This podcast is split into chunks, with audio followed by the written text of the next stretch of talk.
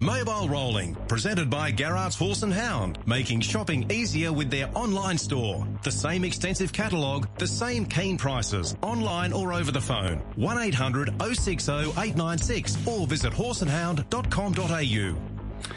Yeah, good morning, everyone. Welcome to Mobile Rolling. And uh, look, I've got a very special guest who's going to join me shortly. Look, it's an area which I, I believe is a, a major important area of harness racing is the pony races. Uh, and I did commentate the pony races for a number of years here in South Australia.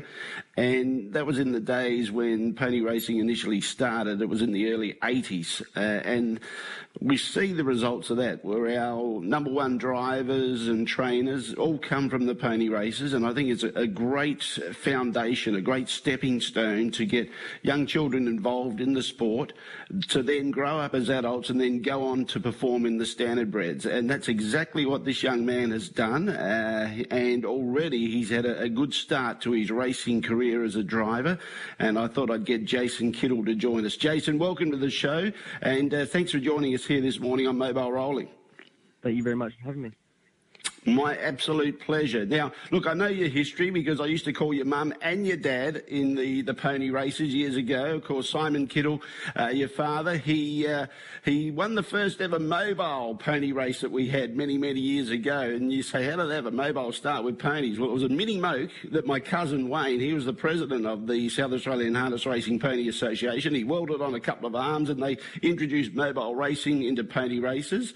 Um, I think I'm right in saying they don't do that that anymore. It's just purely in uh, standing starts now, isn't it, nowadays? Yeah, yeah. Um, it's only the stand starts, no mobiles anymore. Yeah. So your dad won on a pony called, I think it was called Grease Lightning. Uh, and of course, your mum Melanie, now, well, back in those days known as Melanie Seal, now she drove in a lot of pony races, but also she was the clerk of the course in our pony races as well. So she'd always get dressed up in the, in the magnificent uh, clerk of the course outfit and be there parading with the young ones. So you've got a huge history of uh, pony racing background and you yourself, you, you got involved with your, your brother and, and cousin and all that involved in pony racing. And tell us about the history of pony racing and where it got you to. Um, yeah, well, I started with the um, ponies when I was six years old and did that for about uh, 10 or so years. Well, it really provided me with a with a great opportunity to learn about the industry and, and help spark the passion that I um I have now. And yeah. Okay. Now, it got you overseas as well. I'm pretty sure you drove in the uh, the ponies into Dominion when they went to New Zealand and the North Island of New Zealand. Yeah, yeah. Um, I was chosen to represent uh, South Australia uh, at the Dominion in New Zealand. Went there for about a week, and um, yeah, it was a really good experience. Got to meet a bunch of new people. Um, was an honour to wear the South Australian colours, and um, I wouldn't wouldn't change it for the world. It was amazing. Yeah. Now, uh, I did speak to you last night. You've already turned 17. Um, now, as a young man, uh, you, you, still go to school? What, what, what's your normal day? What happens? Yeah, well, I'm still in school. I'm in year 12 uh, at the moment. Year 12, um, as the final year of my schooling, it's been a priority for me, and I don't usually, um, you know, take the day off to go to the trots or anything. School's kind of takes uh, priority in my life. You know, it's really important, but uh, today's bit of a change and um, got a couple drives, so had to take the day off. Yeah, well, I, have caused all that, so do I need to write your teacher a note to say, listen, I wanted him on my radio show, so that's why he's not at school before he heads off to the trots? Do you need a note from me, or is it all covered? Oh, no, that'll be all right. I, I understand. now, um, the the change of driving ponies to standard breds, it's a massive difference, isn't it, uh, to to what you do with ponies compared to what you got to do out there with the standard breds? Oh yeah, of course it's huge. There's just um, so many little things that you've got to remember and you've got to learn, and oh, it's awesome. Obviously, the big factor would be um, the speed, you know, but uh, there's just so many things, so many changes, and I'm loving it. Yeah. All right. Now, not long ago, you got your first winner. You, have you kept a record? Has anyone kept a record of how many drives you've had to get your first winner? I think I had 20, I think it was like 25th drive or 20. Yeah. Should have been that. So, not too many. I'm happy with it. Yeah. All right, well, let's talk about that because you did the right thing by me. I actually tipped Sabreur to win that particular race, and I wasn't sure what you were going to do with him at the start, whether you were going to use his gate speed or, or just grab the one out, one back. But you decided to sit outside the leader. So uh, tell us about your tactics and that plan of attack. How did that come about? Yeah, well, I came, it came at the mobile pretty well and was able to sit outside the leader. Um, I would have, I was, at the time I was hoping for some cover, if I'm being honest, but I wasn't able to get it and had to had to adjust, but suited it suited it quite well, and um, as you can tell, ended up in, in a positive way and was able to get the win. Yeah. Now, the thing I liked about your drive on this guy, it was a confident drive where you were outside the leader, but uh, you were happy to go the slow tempo being in the breeze. But when it came to the bell at the winning post, you decided to actually lift the tempo and put the pressure on the leader and uh, and he's like he's dashed home in 57.9. Um, at what stage do you think? Hang on, I might win my first race here. Um, I'm being honest with you, it wasn't really until you know the home straight and the the very end where I thought, oh, you know, is this it? This might be um first winner. But um, yeah, I always had that thought, you know, in the back of my head. I thought, oh, I might catch me here. Maybe I've kicked a bit early, but uh, that wasn't to be, and I was pretty lucky to, to get the first winner. Yeah, and in ownership with mum, I think Sabreur, is that right? Yeah, owned by mum, trained by dad. Um, yeah, so it's a bit of a family affair um, for us, and which makes all that all that more special, and you know, really means a lot to all yeah. of us. Yeah, for sure. Uh, many celebrations that night. Oh, of course, we were all ecstatic with the with the result, and I think Mum's still over the moon about it. So all right. Well, that was on the 9th of August. But your next race drive was that was on a Monday. Your next race drive was on a Saturday night, uh, a couple of days later, and it was in the first race. And again, bang, victory straight away. Major Mad.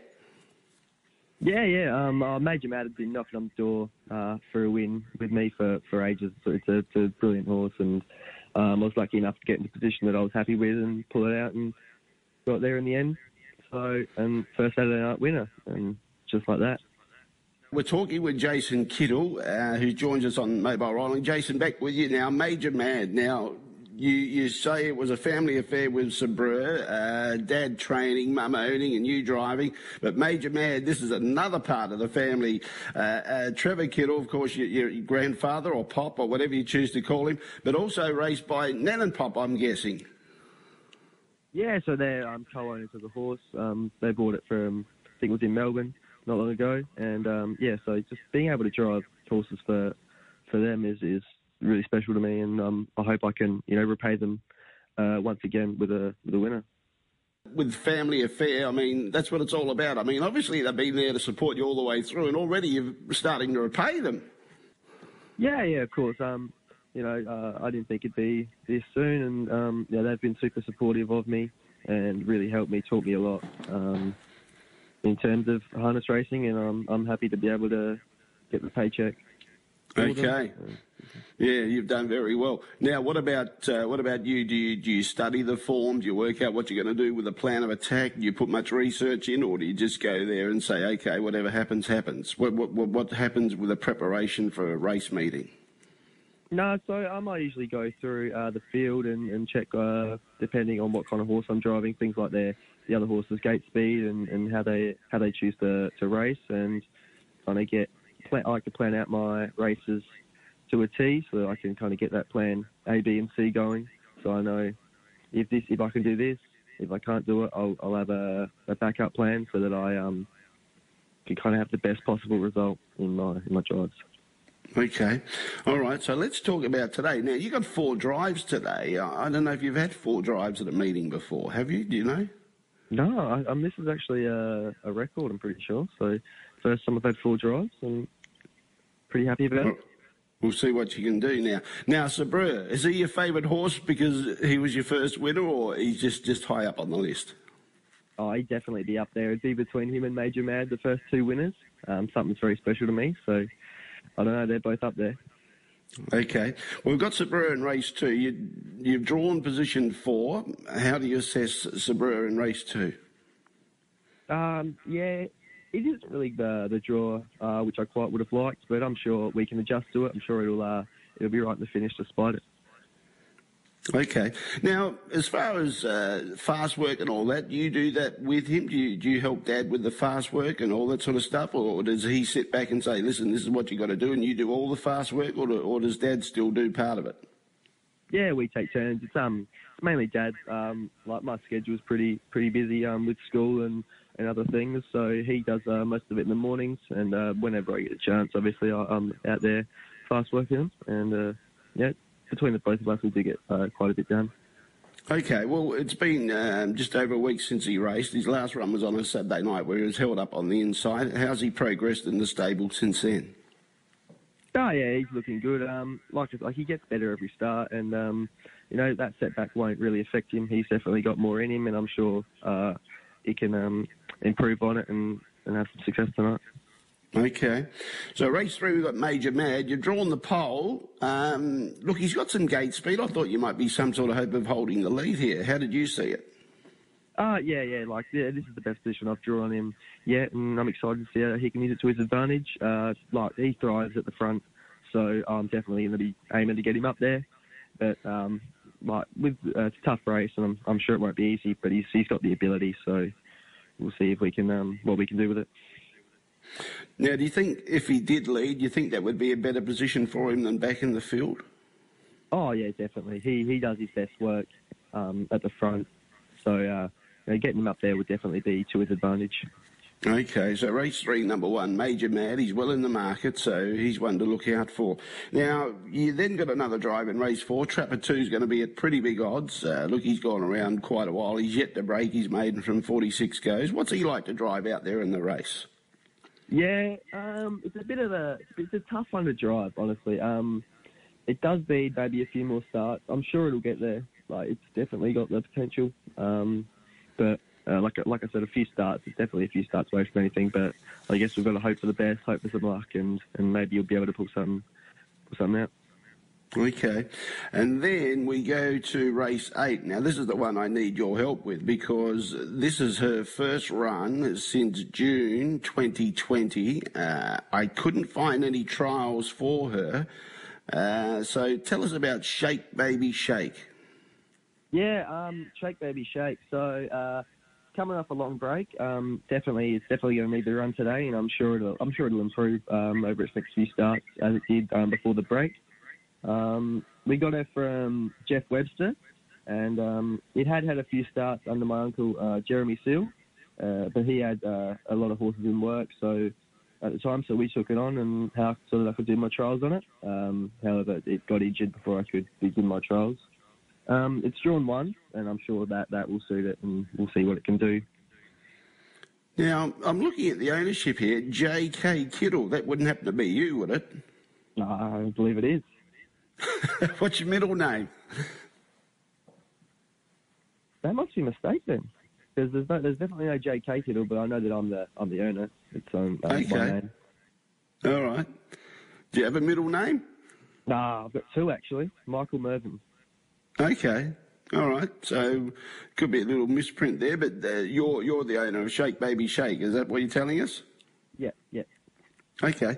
Now the replays I've looked at her, she doesn't look huge in size. Doesn't look like she's a very big mare. No, no, not at all. But um, it doesn't really like it's not really going to affect her. She does um, run a good race, and it has has run um, before, so I'm sure that uh, it'll go it'll go well tonight. Okay. All right. So there are your four drives. Are you excited about any one of the drives as as far as a winning chance is concerned? Ah, Well, if I'm being honest, um, uh, most of them actually have the ability. Uh, I think, especially uh, Major Mad, uh, Shake Baby Shake, Sabreur, definitely all have um, uh, the ability to finish within the, within the, uh, the first couple. So I'll drive them to, with that with that uh, intent, and we'll see see if we can get lucky. Okay. Now you're 17 now. When do you turn 18? Uh, January. 14th. Okay. Yeah.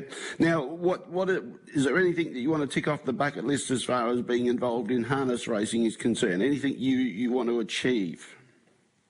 I guess um, in terms of I just kind of want to see um, see what I can do, like, make a name for myself.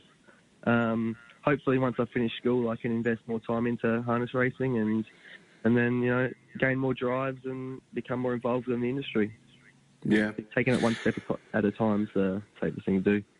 Okay, and, and I get the impression you're really enjoying it at this stage. No, I love it. Um, yeah, it's amazing. Uh, you know, can't say enough good things about it. I just love love everything about harness racing so far. It's just amazing.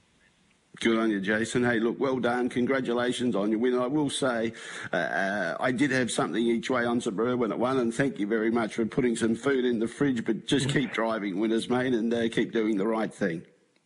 Thank you very much. You're welcome.